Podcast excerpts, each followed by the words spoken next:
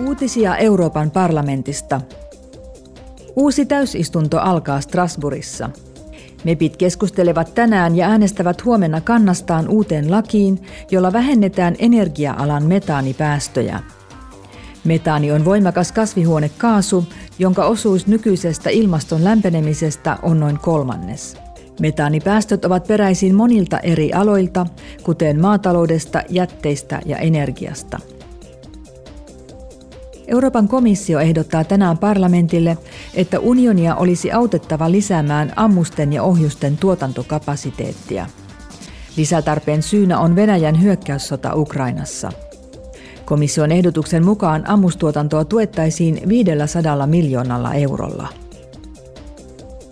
Parlamentti hyväksynee huomenna Moldovalle annettavan korkeintaan 145 miljoonan euron makrotaloudellisen avun.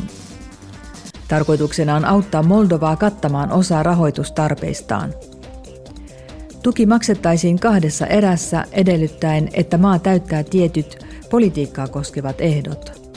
Niitä ovat muun muassa oikeusjärjestelmän uudistaminen, oikeusvaltioperiaatteen noudattaminen ja korruption torjunta. Uutiset toimitti Euroopan parlamentti.